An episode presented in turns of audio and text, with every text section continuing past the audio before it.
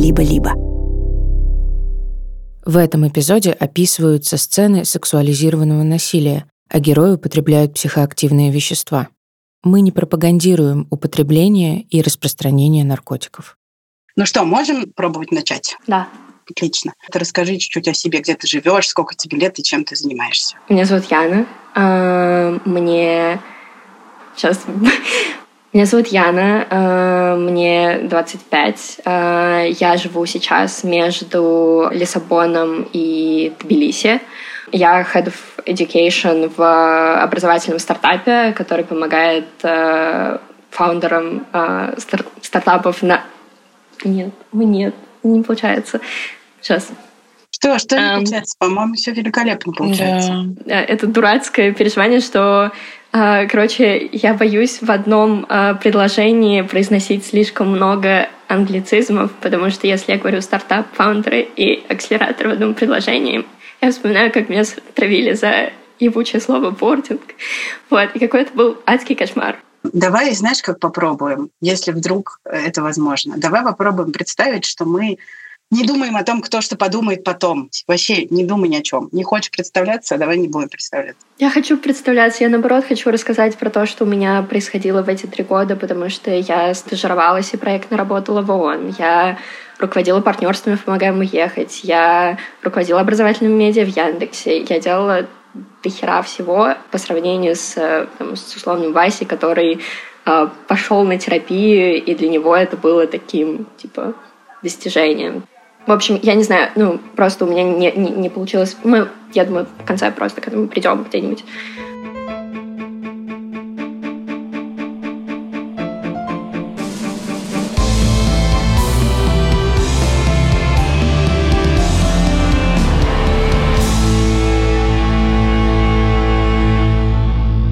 Привет! Вы слушаете подкаст «Дочь разбойника» и его специальный сезон исследования, который называется «Мне за это ничего не будет». Меня зовут Полина Агаркова. В начале эпизода вы слышали голос моей коллеги Насти Красильниковой. Вместе с ней мы пытаемся понять, как работает культура отмены. Второй голос, который вы услышали, принадлежит Яне Павловской. А Вася, которого она упоминает, это Василий Кистяковский, известный в медиа и комикс-тусовке человек, бывший журналист, переводчик. В 2020 году, в самый разгар МИТУ, когда девушки рассказывали о пережитом насилии и домогательствах, Василий активно участвовал в общественном обсуждении. Он лайкал твиты и посты с рассказами, писал поддерживающие комментарии. В это же время он стал все чаще писать своей бывшей девушке, Яне Павловской, с которой расстался почти за год до этого.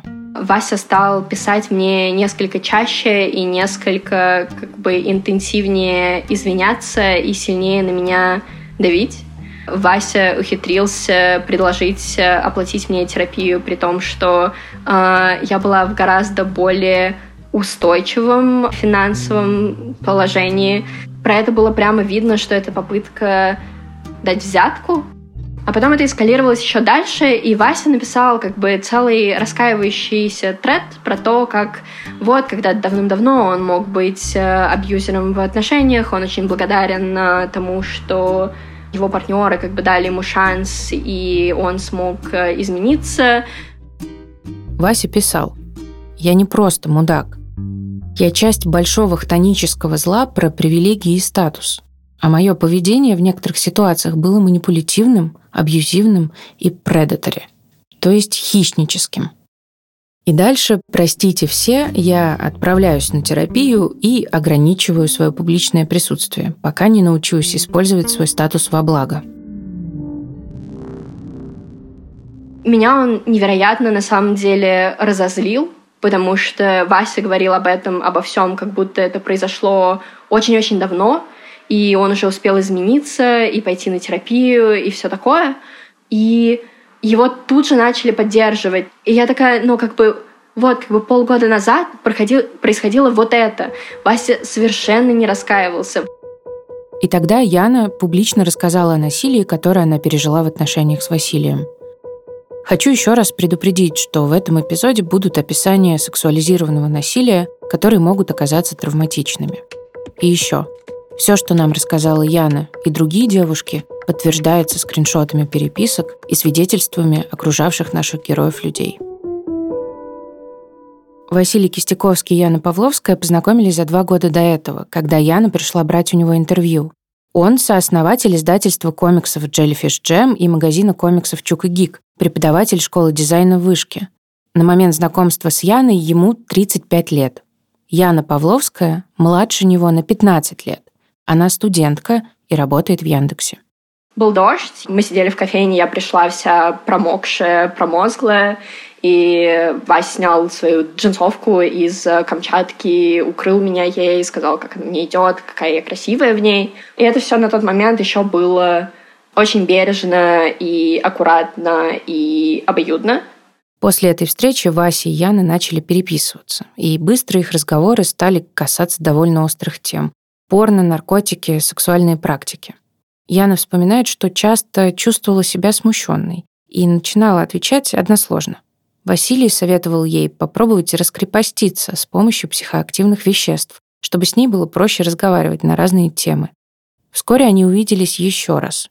Василий без предупреждения пришел в кофейню, из которой Яна работала, и провел с ней несколько часов, а потом позвал Яну на первое свидание в гости.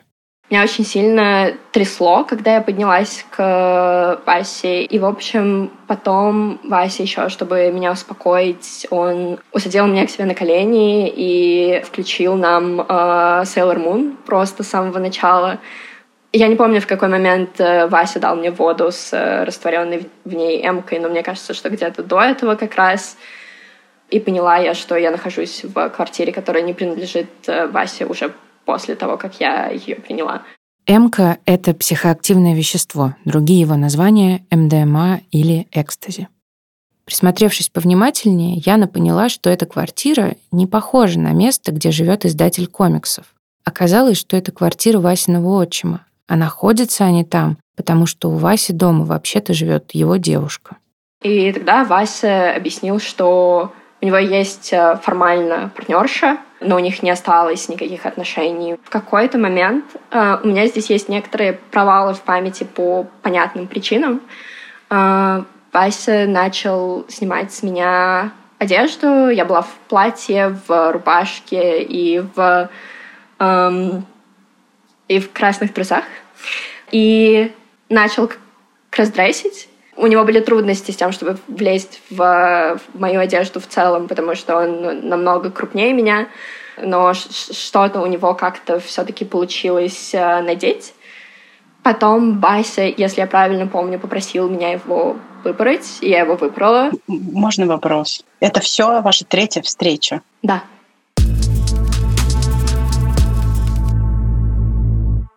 В отношениях с Яной Василий отказывался использовать презерватив. Это привело к тому, что ей пришлось сделать аборт. Там случилось так, что я почти сразу решила предохраняться таблетками, потому что стало понятно, что с Васей невозможно настоять. Но я просто не успела, потому что с э, таблетками работает так, что тебе нужно начать их пить в определенный период цикла. И после моего аборта эта проблема продолжилась. Я начала пить таблетки, я поняла, что я не очень хорошо себя от них чувствую, что мне становится физически тяжело и плохо. И мой врач в том числе посоветовал мне предохраняться не так, а барьерной контрацепцией. Но все разговоры про, про предохранение сводились к тому, что Вася чувствовал, что его обвиняют, Вася замыкался и совершенно меня с этим не слышал. А в чем его проблема с контрацепцией? Я не уверена, что это нужно спрашивать у меня. Мне кажется, что это может быть про то, что человек доверяется тебе в какой-то абсолютно небезопасной ситуации. И это ну, тоже в том числе про контроль. Мы знаем, что Яна Павловская не единственная девушка, которой пришлось пережить аборт из-за отказа Василия от контрацепции. В такой же ситуации 13 лет назад оказалась другая молодая женщина. По ряду причин мы не станем раскрывать ее имени.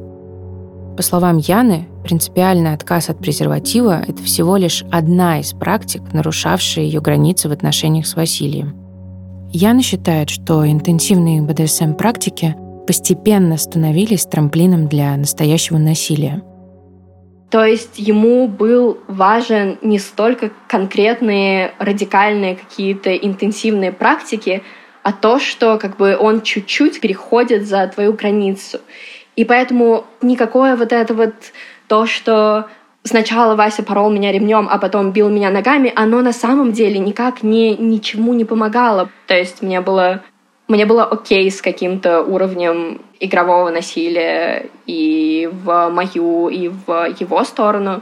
То есть я выступала и верхним партнером тоже. И Вася слушал меня максимально выборочно, и только когда ему это э, было выгодно, интересно, когда это позволяло ему чувствовать себя таким классным, э, прогрессивным чуваком, который слушает своего партнера.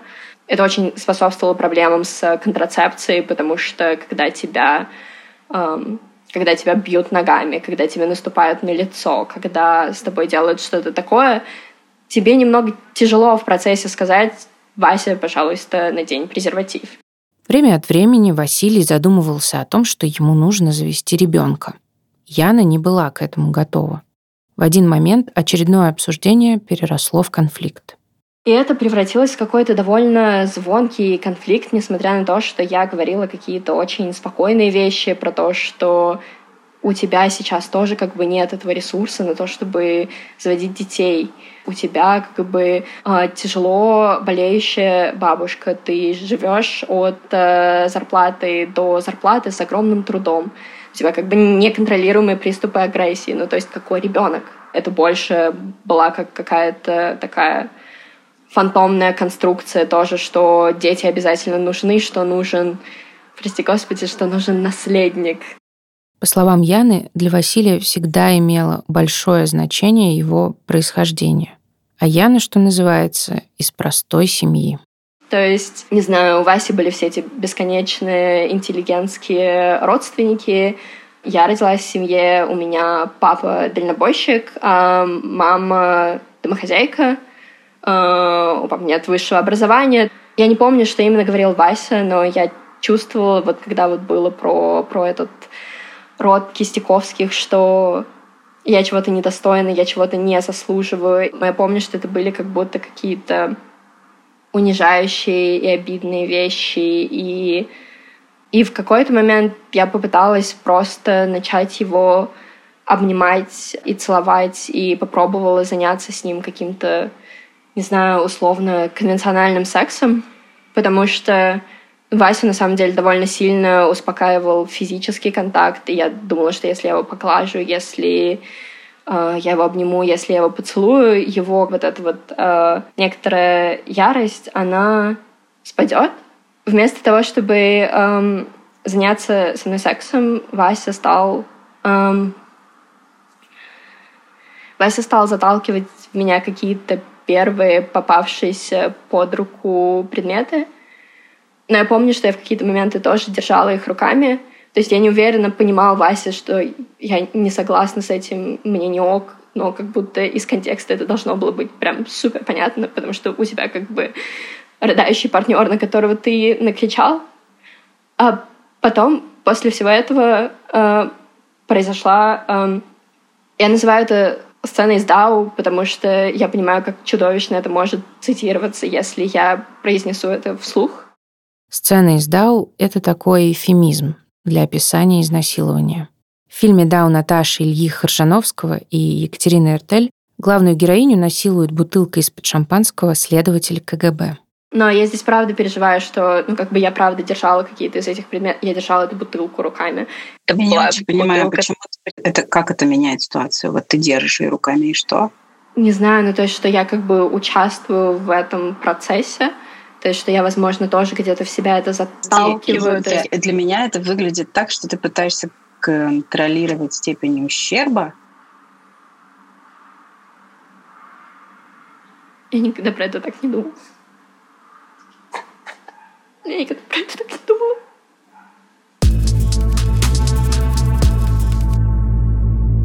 И я после этого, не знаю, мне кажется, какое-то бесконечное количество часов плакала, пока я не уснула. И Когда я проснулась, у меня на, на, на бедрах, на ногах было, было немного крови. Не знаю, это какие-то две столовые ложки, три столовые ложки. И самое ужасное было, наверное, в том, что я после этого я не сказала, что, что это было чудовищно, что мне этого не хотелось. И как вообще так? Вместо этого я начала Васе с утра писать оправдывающиеся сообщения про то, что вообще-то я была бы хорошей матерью, но на горизонте двух-трех лет, что можно как бы и подождать. Я пошла к врачу только спустя, мне кажется, неделю, две недели, и у меня не было никаких э, физических повреждений уже. Но когда она начала меня осматривать, э, я стала резко отбиваться и заплакала. И тогда она меня спросила про то, нужна ли мне какая-то помощь с этим, хочу ли я как-то... Ну, то есть было понятно, что произошел какой-то эпизод. Яна говорит, что Василий постоянно делал попытки включить в их отношения других людей. Иногда он без согласия Яны пересылал их переписку о сексе другим девушкам, а я не показывала откровенные фотографии девушек без их согласия. Однажды он попытался заняться сексом с Яной при подруге, которая не подозревала о таких планах и сбежала из квартиры. Это был на самом деле всегда очень унизительный опыт, потому что ты чувствуешь себя как собственность, ты чувствуешь себя как объект, несмотря на то, что ты в этих отношениях выступаешь очень поддерживающим и очень бережным партнером. То есть я собирала для Васиной бабушки варианты пансионатов. Я ходила на его лекции, чтобы давать ему обратную связь и чтобы помогать как-то дорабатывать э, учебный план. Я довольно часто предлагала ему одалживать. То есть может прозвучать, что вот это были какие-то отношения во многом построенные на сексе, но нет, это были полноценные партнерские отношения, в которых Вася вел себя как, как мразь, как чудовище. В общем, летом 2020-го, когда Василий Кистяковский начал писать Яне и извиняться за свое поведение, ему было о чем волноваться. Возможно, он предполагал, что бывшая девушка может его разоблачить, и поэтому превентивно написал тред с извинениями. А чем он, собственно, рисковал? Василий дружил с известным медиа-менеджером Филиппом Бахтиным. Филипп сделал лагерь «Камчатка», куда Василий множество раз приезжал в качестве вожатого – у Василия, как я уже говорила, было несколько бизнесов. Он был совладельцем магазина комиксов «Чука Гик» и издательства комиксов «Jellyfish Jam». Увлечение комиксами вылилось и в преподавание. Василий Кистяковский работал на факультете дизайна в Высшей школе экономики. И вообще, по многочисленным свидетельствам приятелей, Василий производил впечатление очаровательного человека. Вот как о нем отзывается одна из бывших партнерок. Она попросила не использовать ее настоящее имя, мы будем называть ее Ирой. Ой, такая харизма и э, такое чувство юмора и такой э, интеллект и разговаривает он и какие-то вещи рассказывает интересные и квартира у него э, прекрасная такая и собака у него, которую он очень любит. Что там еще? Ну и, в общем, э, всячески уважаемый человек. При этом вот это, конечно, было тоже очень э, подкупающе, что он, с одной стороны, такой э, интеллектуал, а с другой стороны, с чертовщинкой, знаете, вот там и какие-то сексуальные практики мы любим. В общем, да, короче, был такой совершенно обаян прям, не знаю даже, как вот с кем его сравнить. Ну, такой, знаете, условно доктор Хаус с хорошим чувством юмора веселенький доктор Хаус.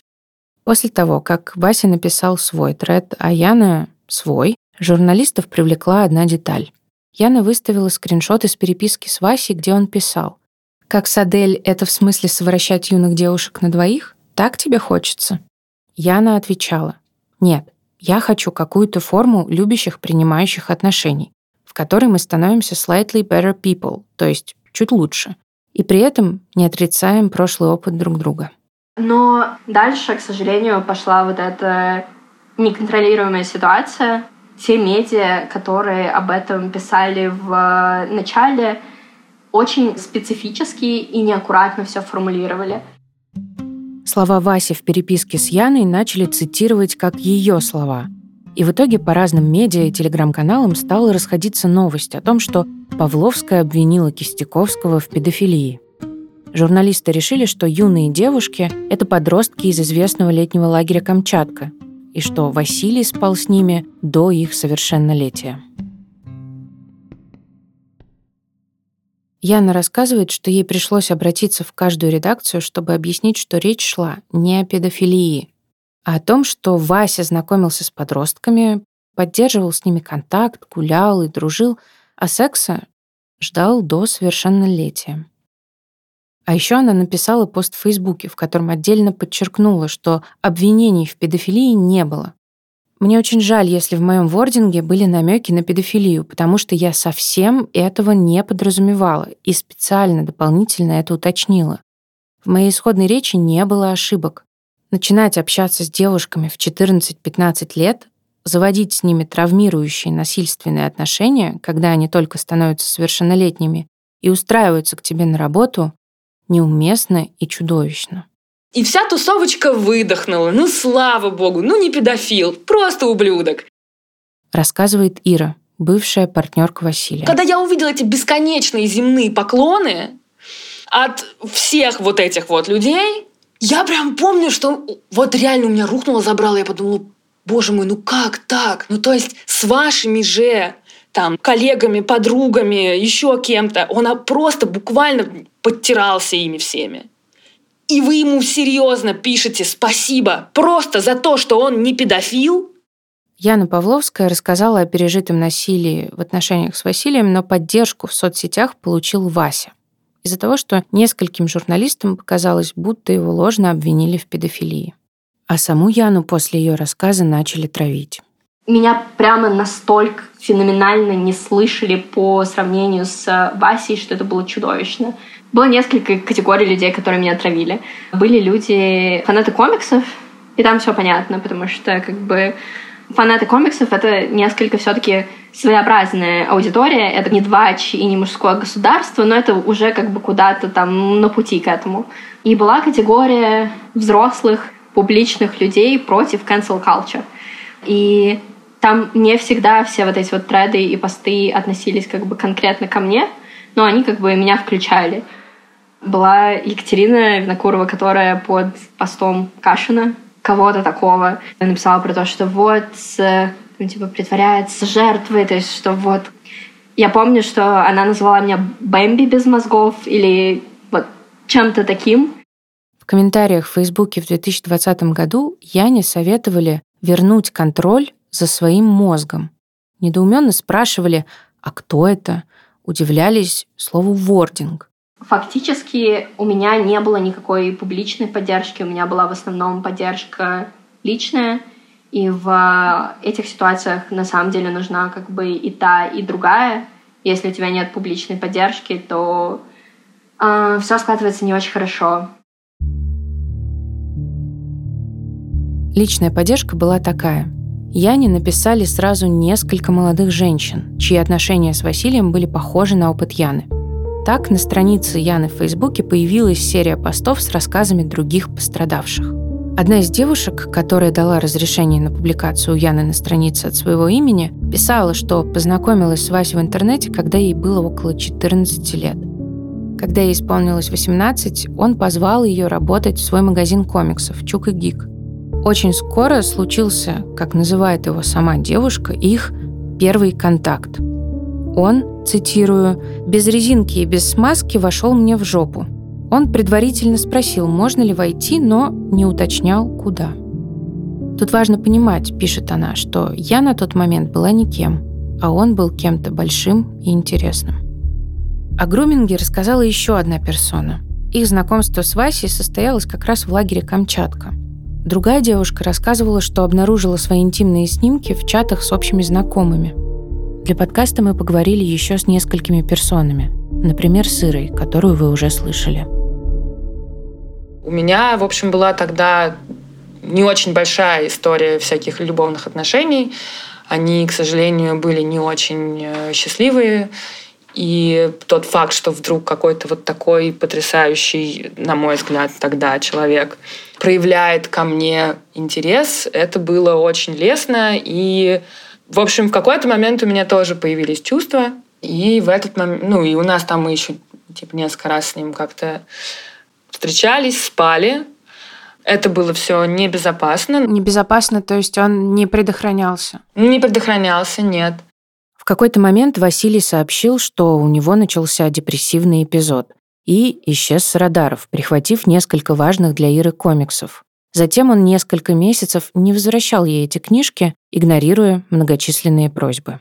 И меня очень сильно потратила вся эта история с вот этим вот гостингом, потому что ну, тогда у меня были большие проблемы с самооценкой. И мне казалось, собственно, что ну, вот такой человек, такой вот э, уважаемый, такой профеминист, такой молодец. И вот он раз со мной так поступает, значит, со мной что-то не так. Значит, я как-то вот недостойна того, чтобы представитель московской интеллигенции так со мной вот обращался. Сейчас, конечно, такое бы э, не прокатило. Еще одна девушка, с которой я поговорила, Надя Вайнер. Тут будет, так сказать, ремарка, что с моей точки зрения Вася, когда выбирал людей, к которым он, даже не знаю, как это лучше сказать, приставал, он обычно выбирал тех, у кого есть какие-то проблемы. То есть мой брак на тот момент уже трещал по швам. И в какой-то момент, когда я просто, ну, знаю, там, периодически тусила с друзьями. Вася пригласил меня в гости, типа, что-то заказал еды, какого-то вина. И когда я как следует накидался, он совершенно не стеснялся меня подливать. Он меня начал лапать. Он как бы лег сзади, залез ко мне под э, футболку и там начал меня по спине, по, по сиськам гладить, ну как бы в таком духе. А на следующий или через день, когда я протрезвела, я такая думаю, блин, что это было? Я что-то не поняла. Мы же вроде друзья, у нас никогда как бы не было отношений, которые бы предполагали, что кто-то кого-то лапает. Я как бы не поняла ситуацию, я бы хотела получить комментарии и разобраться, что случилось. На что Вася сказал, что вообще-то я очень легко извиняюсь, но я в этой ситуации не чувствую, что я что-то сделал неправильно, поэтому извиняться не буду. Яна прислала нам множество скриншотов из своих переписок с Василием. На одном из них он присылает Яне фотографию студентки в Высшей школе экономики с экзамена. На девушке открытый топ. А на другом скриншоте Вася присылает Яне фотографию другой полуобнаженной студентки, которую он взял из ее соцсетей. Возможно, вам покажется, что это незначительные эпизоды, но мне они кажутся показательными. Из всех этих свидетельств следует, что Василий Кистяковский злоупотреблял своей властью на всех уровнях и во всех институциях, которые были ему доступны. И в лагере Камчатка, и в магазине комиксов Чук и Гик, и в вышке, и в личных отношениях. Вася во многом относился ко мне как к какому-то зеркалу, как к себе самому. Говорит Яна Павловская, бывшая девушка Василия. То есть, когда Вася сердился на себя, когда у него были какие-то тяжелые эпизоды, Вася направлял это на меня. То есть я помню риторику со стороны Васи, что вот я подрасту немного, и я стану такой же. То есть пока я не такая же, но вот я буду чуть-чуть как бы постарше, покрепче, у меня появится больше статуса, и я тоже буду как бы совершать насилие с другими людьми. Как же на все эти свидетельства реагировало окружение Кистяковского? Первый магазин комиксов «Чук и Гик» был открыт двумя близкими друзьями Василием Кистяковским и Иваном Чернявским еще в 2010 году. Спустя 10 лет, в 2020, Иван Чернявский отстранил Василия от управления бизнесом и поддержал Яну Павловскую. Иван отказался давать интервью для подкаста, но с нами поговорила его жена. Я, собственно, Яна Гаркави, то есть я жена э, Вани Чернявского. Мы познакомились с Васей практически сразу, как только я познакомилась со своим мужем. Вася на тот момент позиционировался как друг Вани, один из ближайших. Он пытался на дне рождения э, Вани подкатить ко мне. И когда я ему обозначила, что типа нет, он э, сформулировал ответ так, что типа если захочешь, то может быть. И когда это накладывалось уже на все, что потом скрывалось, становилось понятно, что, в общем, это было практически без разбора. То есть было ощущение, что человеку вообще не очень важно, кто перед ним. После того, как Василий был публично обвинен в насилии, Яна Горкави опубликовала пост, в котором поддержала Яну Павловскую. И тогда ей тоже стали приходить истории от пострадавших. Мне писали разные девушки, многих из которых я даже никогда не видела. Мне писали мои знакомые, не то чтобы там два-три человека нам сказали, и мы как-то это прожили, контейнировали, пошли дальше. Это стало просто лавиной обрушиваться. Последнее письмо мне пришло чуть ли не через 7 месяцев после того, как я опубликовала пост. Для Вани это был совершенно другой процесс, потому что были предположения со стороны, что Ваня вообще обо всем этом знал, но это не так. Иван, муж Яны, тоже написал пост. Мы приводим его с некоторыми сокращениями. Мне очень грустно и больно. Я оказался наивным идиотом, который не способен сложить два и два или соединить две точки одной линии. Смотрите на дурака, пока в лес не убежал. Простите меня за то, что я не разглядел. Простите, что я не заслужил ваше доверие вовремя, и вы не сказали сразу. Если хотите сказать сейчас, я готов. Яна Гаркави говорит, что к этому моменту Вася фактически уже не участвовал в операционных процессах. Он был скорее медийным лицом бизнеса. Иван и Василий созвонились и решили, что Кистяковский выходит из бизнеса.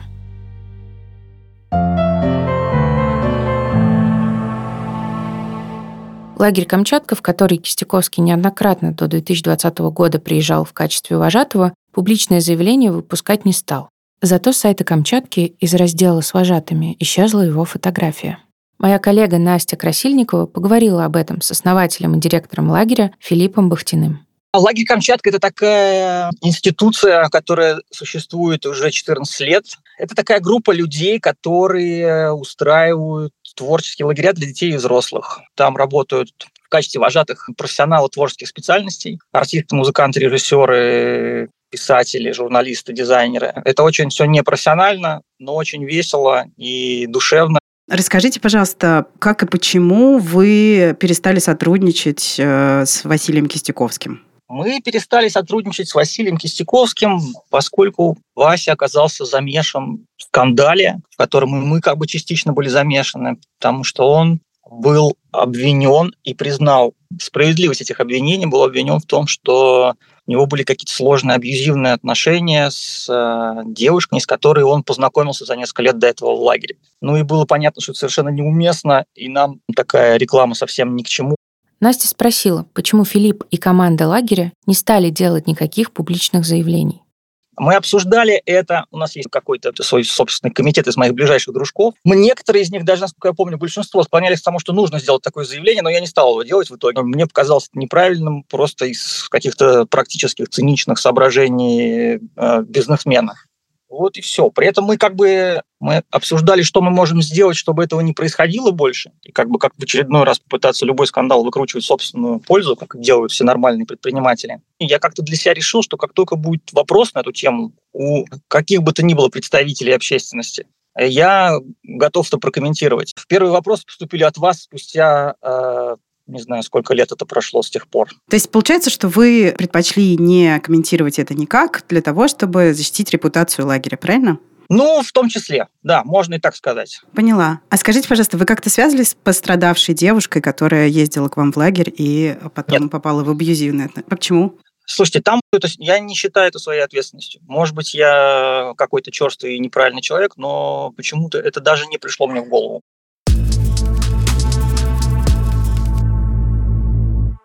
А сейчас вы услышите историю Алисы, персоны, с которой Василий Кистяковский познакомился в лагере Камчатка. Это о ней говорил Филипп Бахтин. Сейчас Алиса использует местоимение «он его». Это произошло, когда мне было 15. Я поехал в Камчатку, в смену под Псков в 2013 году летом, в августе. А, я попала к Васе в отряд. Мы а, сразу начали много общаться. У нас а, было хорошее между нами какое-то чувство юмора, но не было ощущения вот в самом начале, что он как-то выделял меня, к концу, например, это ощущение появилось. После окончания смены они с Василием продолжили общаться в интернете. Затем Алиса поступил в университет и переехал в Москву. Иногда они виделись с Васей, но в компании других подростков из Камчатки.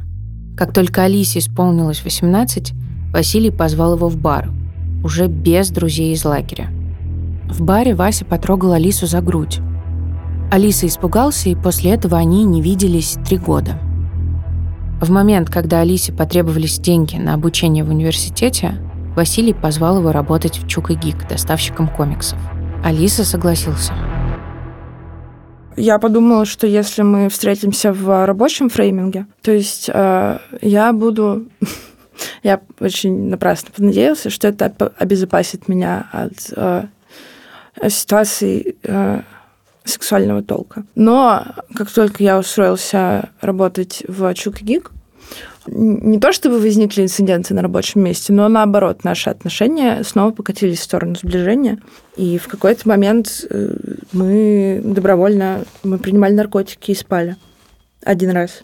В этот период было что-то, что тебе кажется сейчас проблематичным? Да, заводить а, сексуальные отношения с своим сотрудником. Это проблематично. А, знать, что у меня были проблемы с наркотиками и предлагать мне наркотики в 20 лет, это проблематично с таким разрывом в возрасте. То есть, а, если мы будем говорить о легальных дефинициях, конечно же, все скажут, что, ну, типа, ты взрослый был, сам решал. Да, был, но, но не таким уж и взрослым по сравнению с Васей. Однажды Василий позвал Алису к себе домой. Вася позвал меня выпивать к нему домой, и дома была э, Адель, которая тогда взлетела со своим блогом в Телеграме про научно обоснованный уход за кожей. Адель — это Адель Мифтахова, известная блогерка, создательница бьюти-бренда Don't Touch My Skin. Когда я пришел туда, э, конечно, э, динамика напрягла меня с самого начала, но я наивно опять подумала, что ну, меня же позвали типа попить вина, познакомиться. А они там, значит, возлежат. Э, и я не понимаю прям их намерения. Я что-то типа ля-ля, тополя, а, собачка, венцо. Потом они предлагают наркотики мне. И э, я соглашаюсь, и э, мы проводим ночь в абсолютно ужасных, унизительных актах, в которых бы я никогда не согласилась участвовать, если бы меня к этой ситуации не подвели и наркотики в руку не положили. Вот. Потом а, Адель а, решила, что я перебрал а, с веществами, что она что-то испугалась и уехала. Я вообще не помню, что со мной было уже к концу. Потом я часов пять поспал, проснулся. Вася занялся со мной сексом без согласия. Я уехал. Насколько мне было а, объяснено в разговоре а, между Васей, Адель и мной, это есть такое свингерское хобби, называется юникорнинг. Вот, это находить а, молодых людей, которых можно склонять а, к групповому химсексу. Они рассказывали тебе, что это какое-то для них обычное хобби, вот этот юникорн? Да, да. Что это их э, такое, ну, как охота. То есть они напрямую сказали, что они охотятся. Они назвали себя, по сути, предаторами.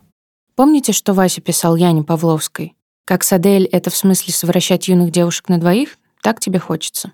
Тебе известно еще о каких-то подобных случаях, которые произошли с другими персонами? Только с их слов. Адель Мифтахова возникает и в разговоре с Яной Павловской. Я не знаю, что происходило с другими девушками, с другими людьми. Э, Вася говорил всегда, что Адель как-то активно разделяла условно его увлечения. Но вот как минимум на мне Адель вела себя нормально. Яна говорит, что между ней, Васей и Адель происходили сексуальные взаимодействия по инициативе Василия, но со стороны Адель давления не было. Адель Мифтахова отказалась поговорить с нами, сославшись на то, что ее отношения с Васей были крайне травмирующими. Я спрашиваю Алисы, должна ли Адель понести какую-то ответственность. Адель не преподавала Адель не была вожатой. Я думаю, она, ну, как сказать, грумнула, мне кажется, Вася. Я не могу сказать просто больше. Как бы их связку с Адель я вот видел один раз. Если судить по моему кейсу, то Адель должна понести только какую-то репутационную ответственность. Ну, просто хотя бы написать у себя на странице сам. Дальше, типа, все люди пусть сами решают, хотят они связываться с Адель или нет. Я спрашиваю Алисы, достаточные ли последствия наступили для Васи. Я хотела этих последствий для Васи. Я считаю, что все, что получил Вася после этого скандала, еще мало получил. А что бы ты хотел? Я бы хотел, чтобы... Блин, я не очень помню, чтобы Камчатка сильно высказывалась об этом. Я бы хотела, чтобы Камчатка, не знаю, провела 10 тренингов для всех своих будущих преподавателей. Вы упомянули, что вы предприняли какие-то меры после того, как этот, как вы говорите, скандал произошел. А можно узнать, какие? Что изменилось в лагере Камчатка? Да, конечно. Говорит Филипп Бахтин.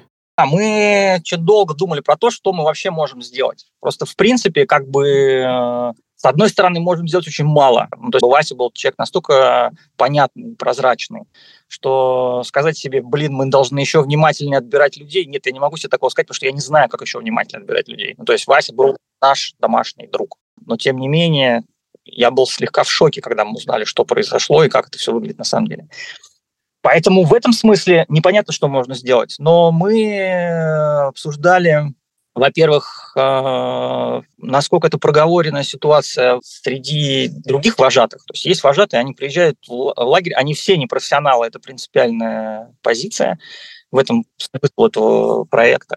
И у нас есть там некоторая памятка какая-то. Мы, во-первых, сделали эту памятку в 75 раз длиннее и акцент на том, как устроено общение с детьми в лагере, как устроено общение с детьми после лагеря. Ну, то есть там недвусмысленно и долго теперь упомянуто, насколько это неуместно, плохо и чревато последствиями самыми разными. Что это? Когда вы говорите «это неуместно», о чем речь? Общение с детьми, выходящее за рамки э, того, которое предусмотрено в лагере. Любое личное общение за рамками творчества, которое мы устраиваем в лагере. А также общение за пределами лагеря вообще, в принципе, ну, какое бы то ни было. Филипп прислал нам последнюю версию памятки для вожатых. Раздел общения с детьми состоит из 19 пунктов. Я зачитаю некоторые из них.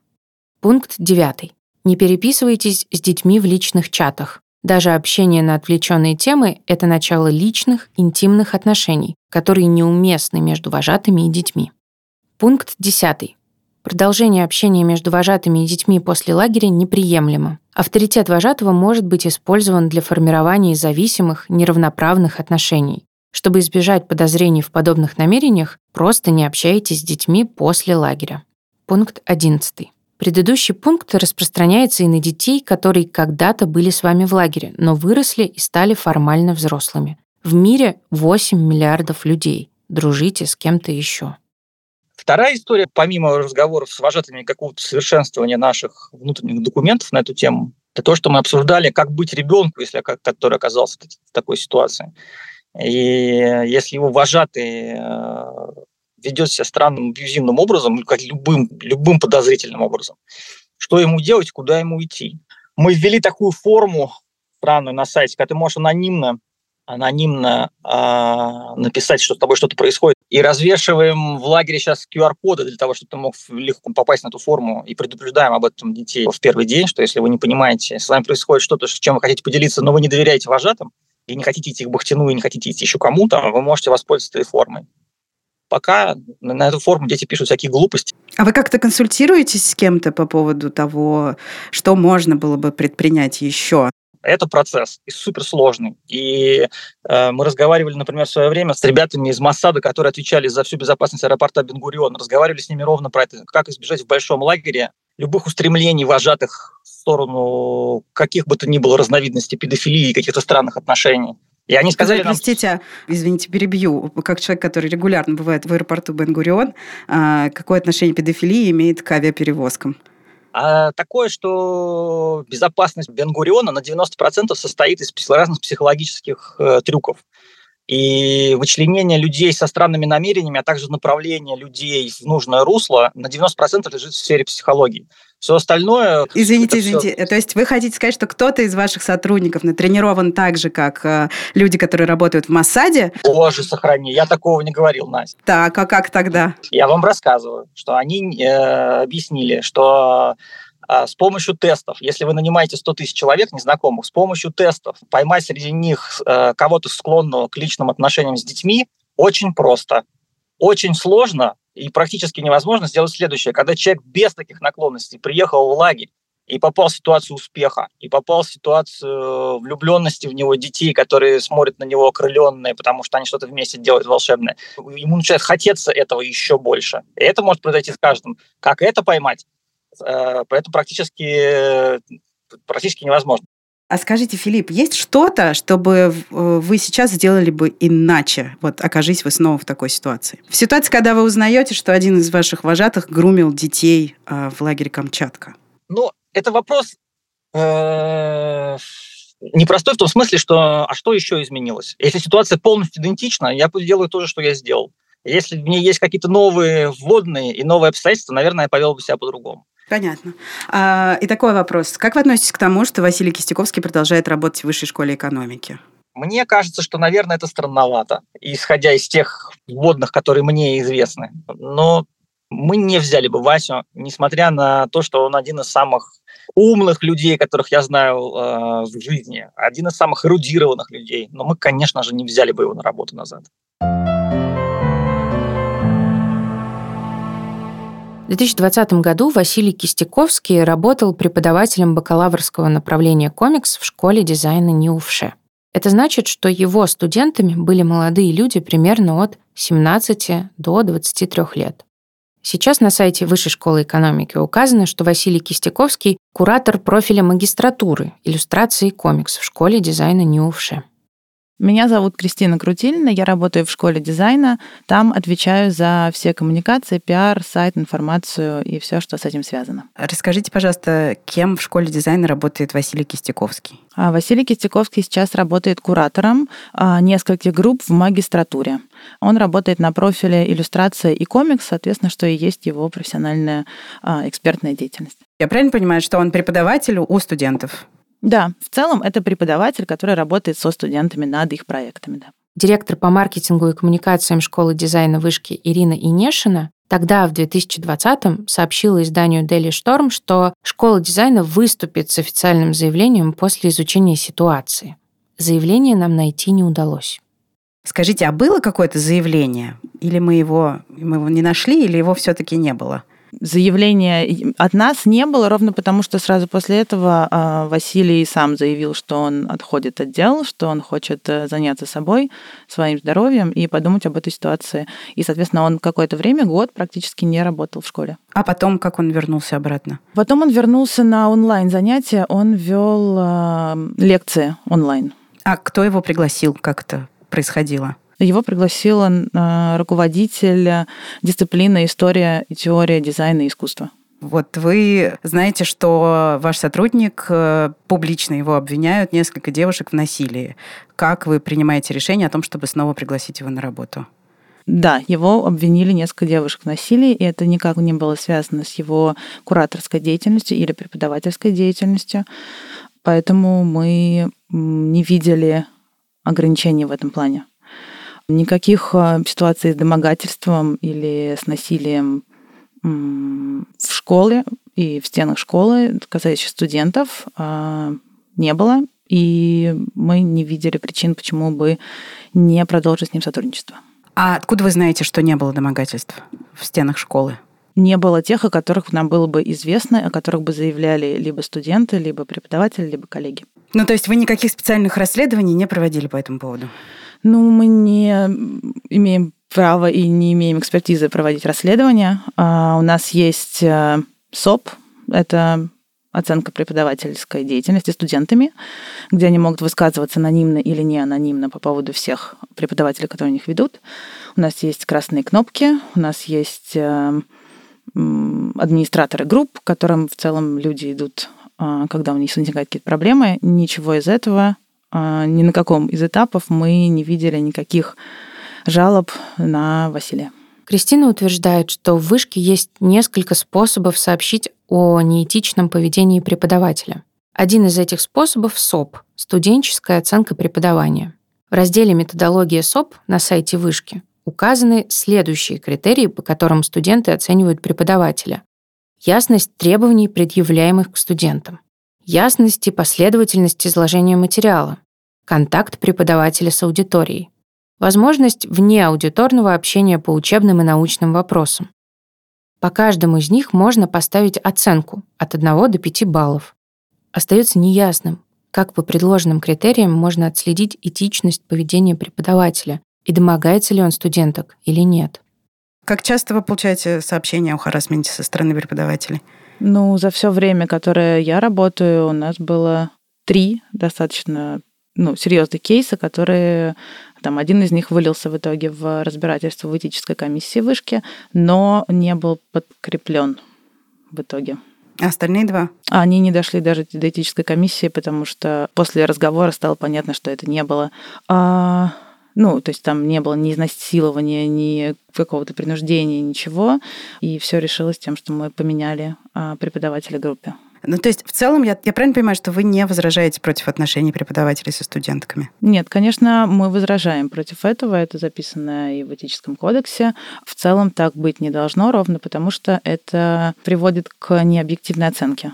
Поэтому то, что отношения, наверное, о которых мы не знаем, могут происходить, они могут происходить, но если мы об этом узнаем, то наша задача сделать так, чтобы преподаватель не оценивал этого студента и никак не, ну, как бы не имел влияния на его учебу и на его оценки, и на его результаты. А проблема с оценками – это единственная проблема, которая возникает в контексте таких э, отношений? А, мы не сталкивались с другими проблемами.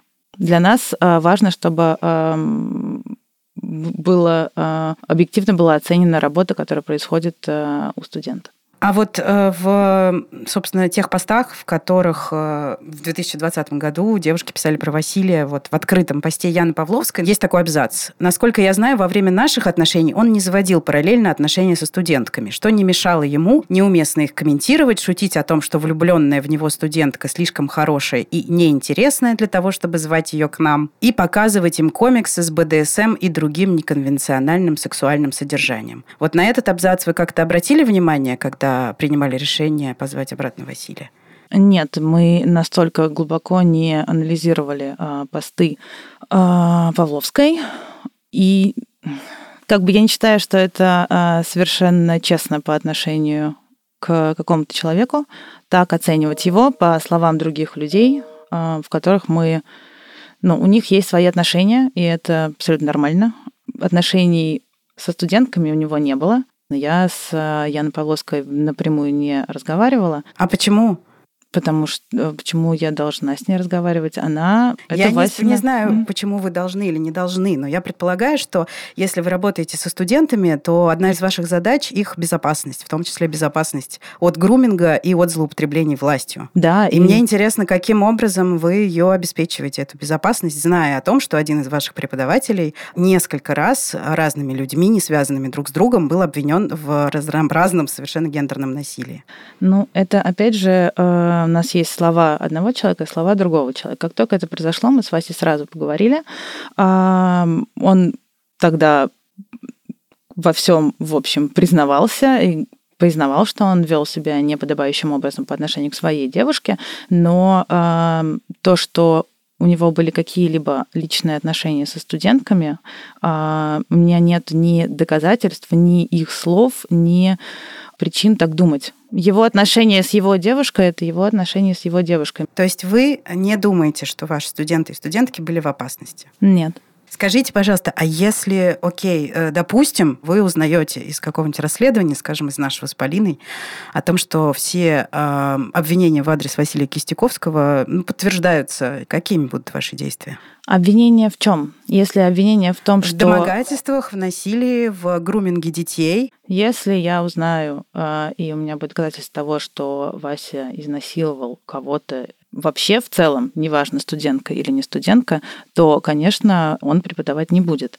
Но как школа мы защищаем не только студентов, но и преподавателей. Поэтому пока нету никаких доказательств тому, что произошло что-то, что ни по этическим, ни по законодательным меркам не является нормой, а, то мы должны защищать всех. Еще раз, то, что вероятно, делал Василий, пусть и не со студентками Высшей школы экономики, не является, по-вашему, этически не нормой? Если будут доказательства того, что Вася кого-то изнасиловал или Как вы это доказательство получите, как вы их получите, если вы, как вы сами говорите, ничего не расследуете, и это не в ваших интересах? Еще раз, мы сейчас в области этического. Они вам не кажутся достаточно этически сомнительными для того, чтобы продолжать э, подпускать такого человека, который, вероятно, мог это сделать, к студенткам? Да, конечно, если мы говорим про расследование, которое проводилось людьми, которые умеют проводить расследование, это либо полиция, либо вполне, может быть, журналистское расследование, а, которое подкреплено фактами и доказательствами, тогда да. Вы знаете, что, э, во-первых, полиция в России работает очень плохо, особенно с делами о сексуализированном насилии. На полицию рассчитывать не нужно. И как раз мы очень рассчитываем на демократические, назовем их так, институты. И мы очень рассчитываем на, например, университеты, которые считают себя оплотом э, современных э, представлений о том, что хорошо и плохо, в том, чтобы они помогали нам, например, журналистам, в том, чтобы, например, как-то ограничивать в правах тех людей, которых полиция ограничивать в правах не будет, просто потому что она не интересуется ни правами женщин, ни насилием над ними. Вот э, как бы мы зря надеемся, я правильно понимаю? А, ну, смотря на что вы надеетесь. А, если вам нужна какая-то помощь, вы хотите прийти к нам, посмотреть, как у нас устроены занятия, что происходит на а, парах, мы с удовольствием... Да, я посмотрела уже в переписках Василия, как у вас устроены занятия, как он фотографирует декольте абитуриенткам, а, и потом скобрезные шутки об этом пишет. Мне кажется, что вы немного смешиваете эти вещи и обесцениваете университет, говоря, что кто-то сфотографировал декольте. Я не очень понимаю, при чем здесь университет.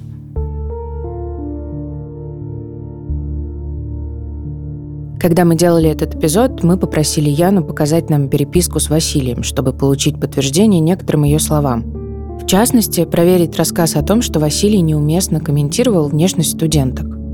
На одном из скриншотов, который мы получили, фотография девушки в расстегнутой до пояса рубашке. Василий пишет Яне. Ах, студенческие профили ВКонтакте.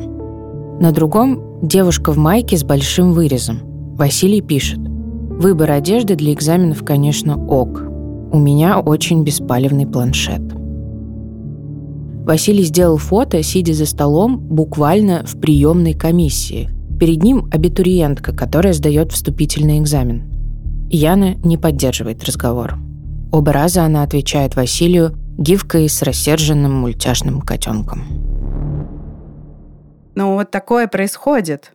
Такое происходит. Это не кто-то сделал, это сделал ваш сотрудник. Я об этом не знала. Э, Если я вам сейчас пришлю э, скриншот с подтверждением, что вы будете делать? Я спрошу у Васи, правда ли это. Вот, например, Вася вам говорит, что это неправда. Дальше что? А дальше э, почему я должна верить вам, а не ему? То есть вы предпочтете поверить не нескольким девушкам, которые рассказали о насилии, вы предпочтете верить Васе. А почему так? А, я предпочту а, верить Васе, потому что а, да даже не важно, э, кому я предпочту, предпочту верить. Вы мне предлагаете оценивать или принимать какие-то административные меры без достаточных доказательств.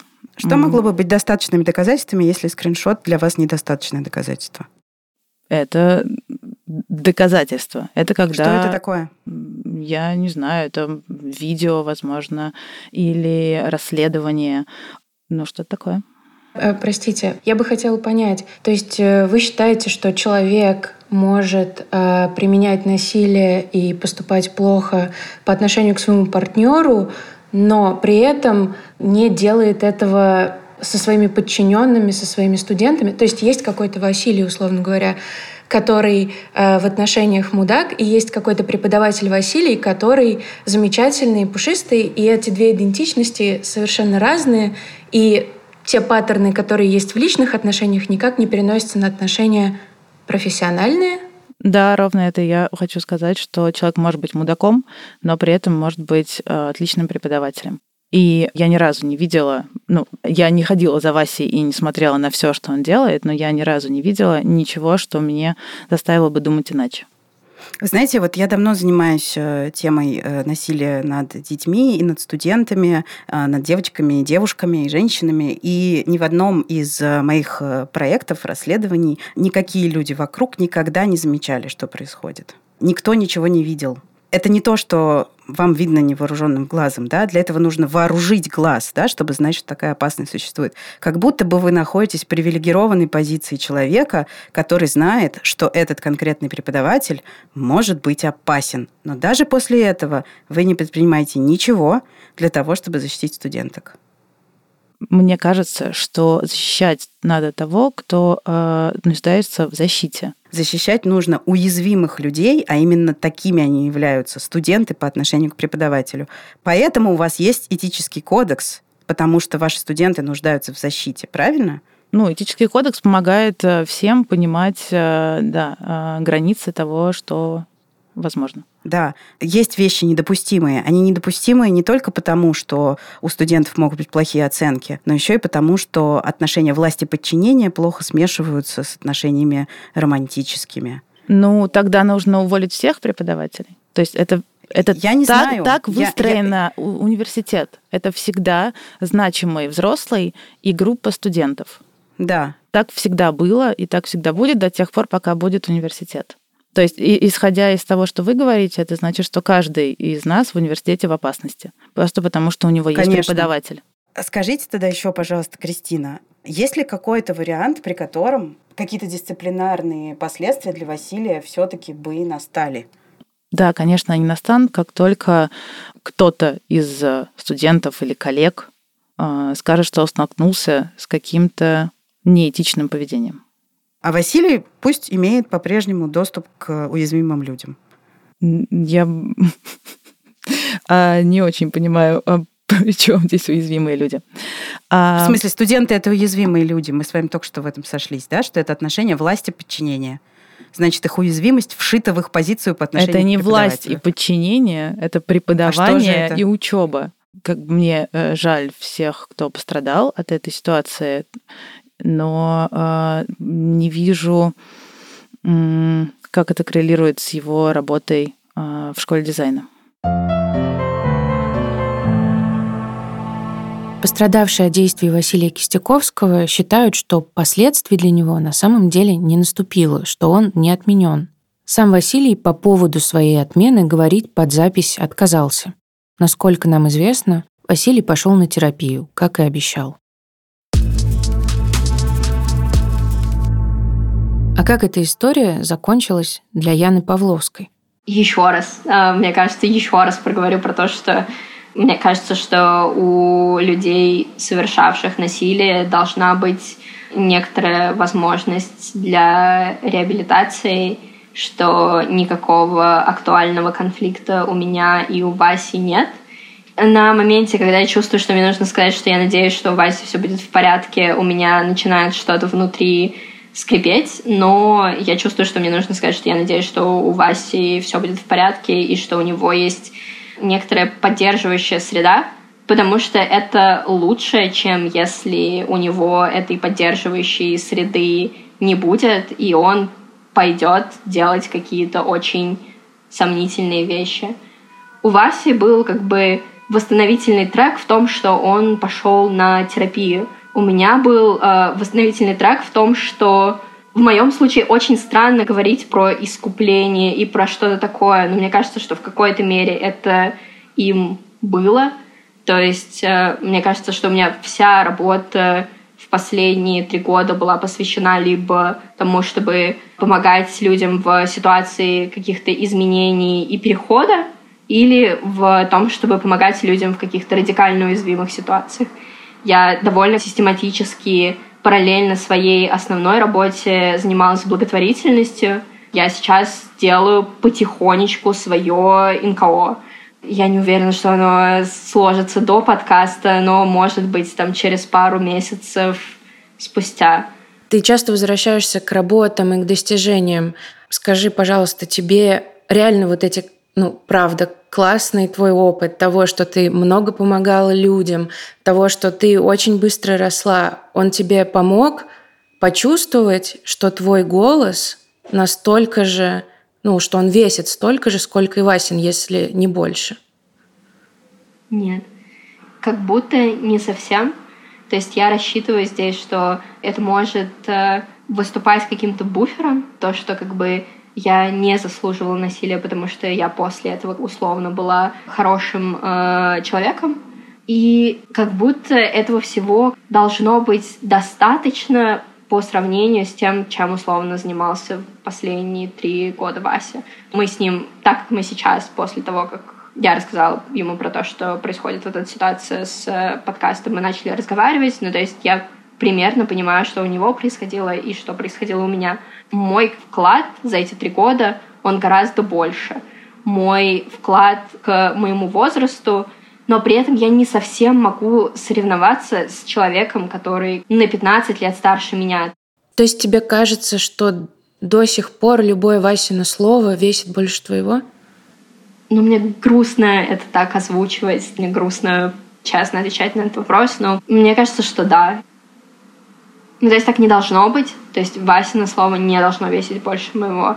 У тебя эмпатия во многом работает так, что тебе проще сочувствовать человеку, который на тебя похож.